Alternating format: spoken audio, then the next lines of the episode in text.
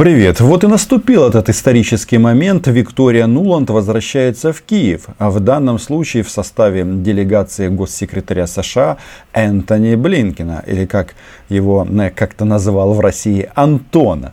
Антона Блинкина а намекая на его происхождение из э, еврейской семьи, которая когда-то, ну, больше чем сто лет назад, жила в Киеве. И вот этот визит, он, конечно же, а, будет знаковым э, для нас по той причине, что, понятно, поддержка Соединенных Штатов в вопросах сохранения территориальной целостности, хотя бы на тех рубежах, на которых мы сейчас находимся, она принципиально важна. Что мне кажется, что будут обсуждать представители Соединенных Штатов с руководством Украины. Будет два основных трека. Это вопрос безопасности и противостояния российской агрессии и, конечно же, наши внутренние реформы, которые должны нас приблизить к Европейскому Союзу и НАТО. И, естественно, эта тема, она не может а, пройти незамеченной, в том числе в России. Они обязательно вспомнят и про печенье Нуланд, и про внешнее управление, и так далее, и так далее. Но на самом-то деле этот визит украинцам очередной раз покажет, что никакого внешнего управления в нашей стране нет. И примеров, наверное, много. Из последнего это смена руководителя НАК «Нафтогаза», когда Коболева заменили на Витренко. И тут вопрос не в фамилиях, потому что я не могу вам говорить, э, насколько тот или иной хорошо делал свою работу. Но команда это вместе, кстати, э, в стокгольмском арбитраже «Газпром» нагнула. И Путин выплатил эти деньги, между прочим, больше трех ярдов. Почему я говорю о том, что нет никакого внешнего управления? Потому что все наши западные партнеры, независимо от страны, говорят только одно потомки великих укров, если хотите к нам, то проводите реформы. Судебная реформа, что там, Конституционный суд, ну и, конечно же, наша дорогая, любимая коррупция. В общем, по сути, на Западе звучат заявления, которые стопроцентно совпадают с избирательными программами всех украинских политиков. Но вот когда доходит до дела, всегда возникают какие-то нюансы. И насчет российской пропаганды. Они тут в анабиозе в связи с праздниками, но уверен, что они эту тему обязательно отработают по полной программе.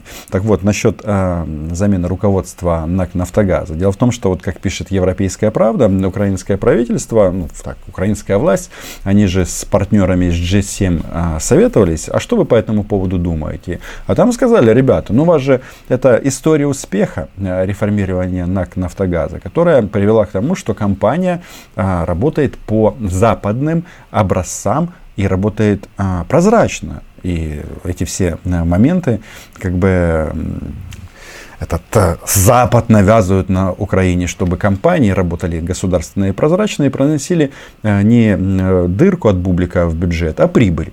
Но сделано как сделано. И опять же, согласно источникам «Украинской правды», понятно, что решение оформлено вроде как правительством Украины, но спущено оно с банковой, то есть с офиса президента Украины, потому как у нас все немножечко наперекосяк в том плане, что центр власти украинской находится в офисе президента, а не в правительстве, как в теории должно должно быть э, по Конституции Украины. Ну, э, маем это еще маем, не, не об этом речь. Так вот, завтра Блинкин и э, большая его делегация, они встретятся и с Кулебой, главой МИД Украины, и с Денисом Шмигалем, соответственно, главой правительства, ну и с президентом. И с президентом у них даже запланирована завтра с президентом Украины пресс-конференция.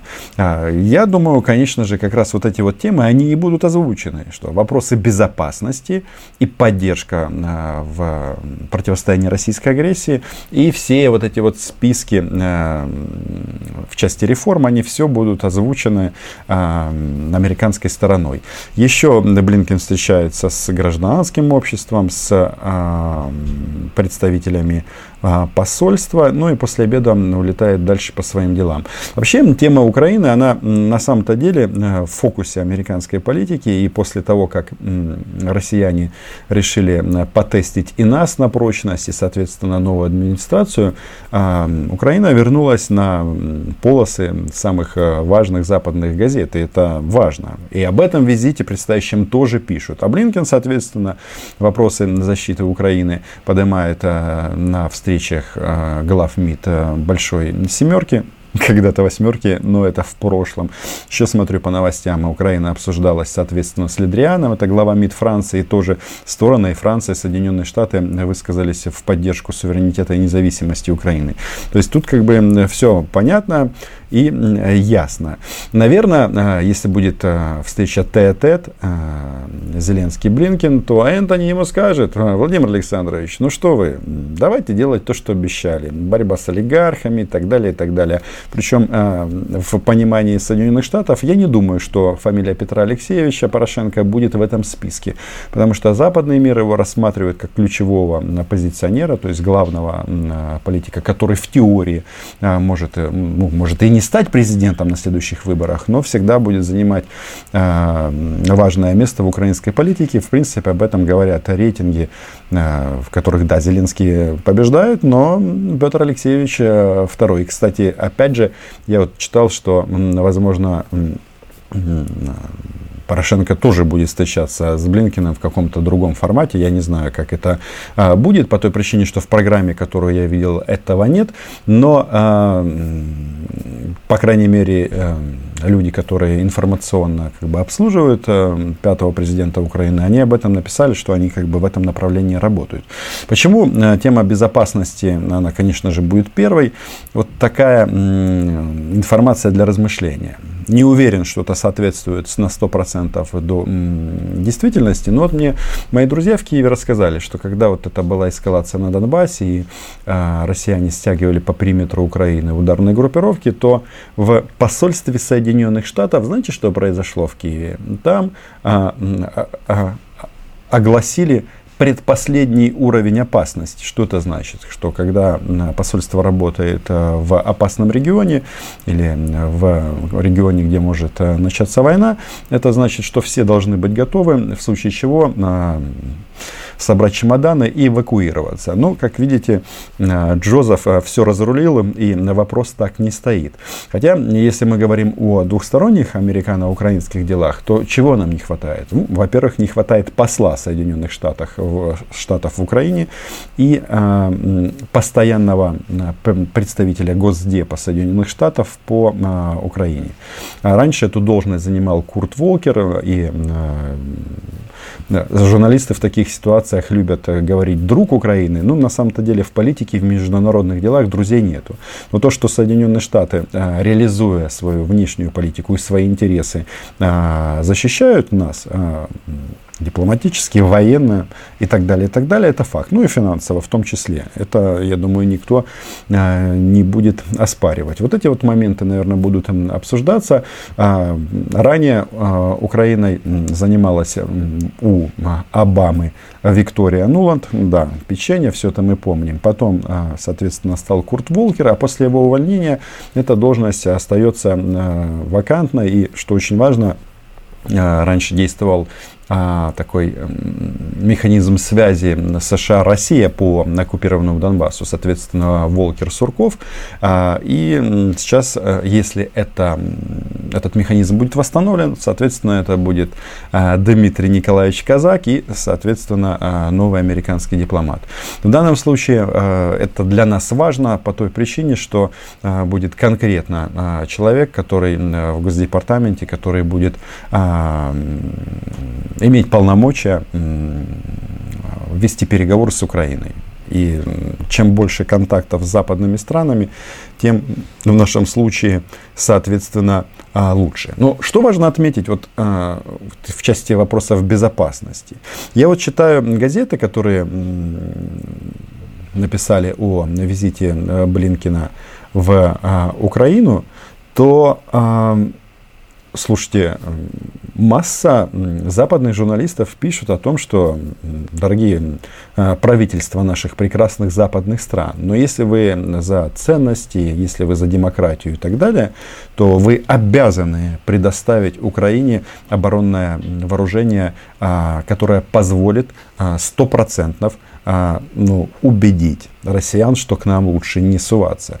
Понятно, что армия Украины сильно изменилась с 2014 года, и с этим никто не спорит, но вот самых современных систем нам все-таки не хватает, потому что если будут э, новые боестолкновения с россиянами, ну почему боестолкновение, война, то она будет идти уже не по сценариям 2015 года, 2014-2015 года, когда а, благодаря а, российским доблестным зенитчикам а, был сбит MH17, в результате чего фактически на востоке Украины образовалась беспилотная зона. Мы авиацию не применяли, ну и россияне не применяли, хотя хотели применять, потому что я очень хорошо помню сюжет а, на «Россия-24». По-моему, Артем Кол его делал такой, когда-то Оскар на, на Майдане получил, о том, что в ЛНР появилась авиация. Ну, вы понимаете, они там на этом аэродроме, что они делали? Выкатили какой-то старый самолет, и он там делал какие-то про, про, про, пробежки по взлетно-посадочной полосе. Понятно, что то, что они показывали, оно никакой угрозы никому не представляло, ни в военном, ни в каком-то другом смысле. И, кстати, этот самолет вместе с тем, что там было на аэродроме, потом накрыли наши грады.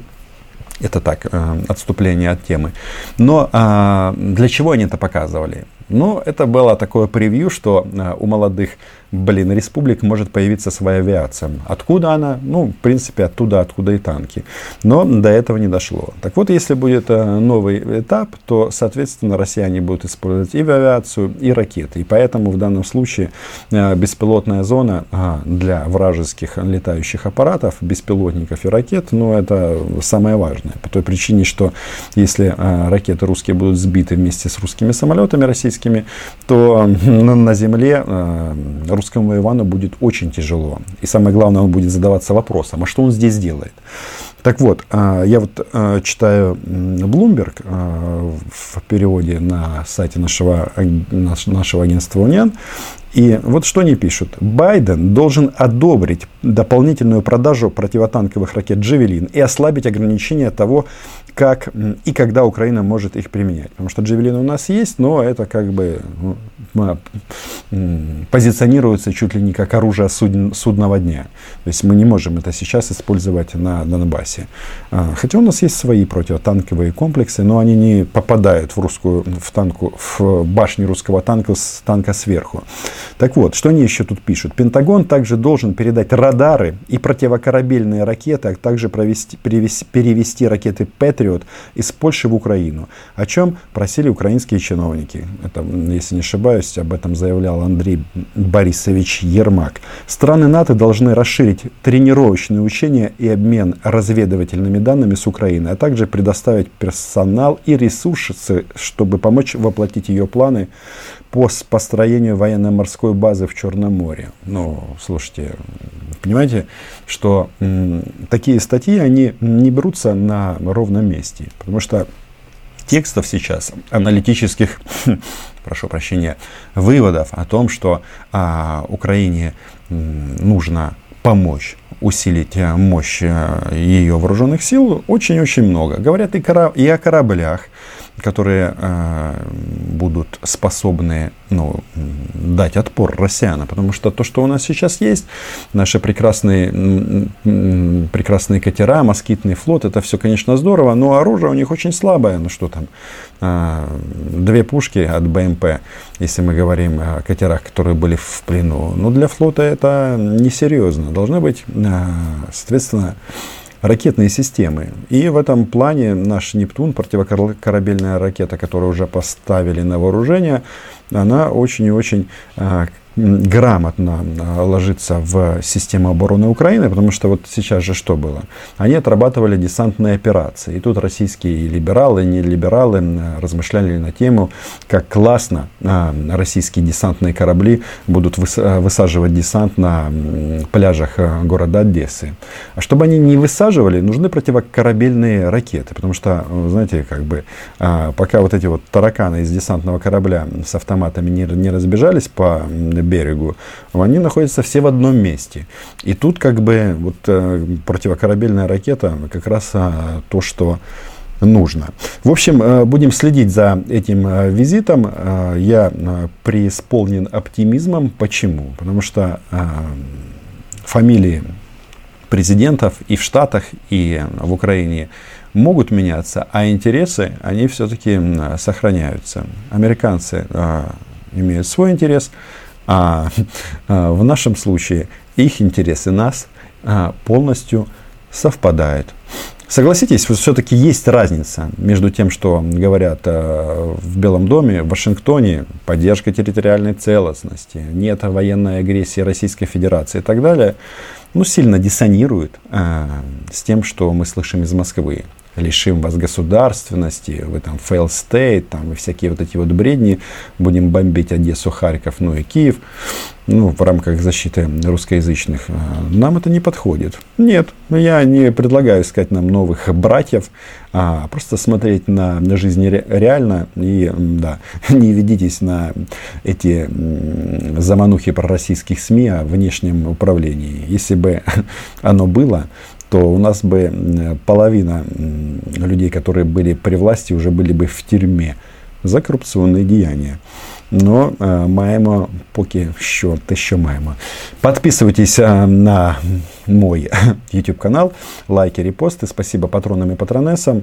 Ну и что? Э, кстати, напоследок, когда-то Виктория Нуланд э, приезжала в Москву э, на переговоры и проводила потом пресс-конференцию в резиденции посла Соединенных Штатов России. И там раздавали печенье. Так вот, журналюги российские сжали так это печенье, что ого-го. Но это другая история. Чао.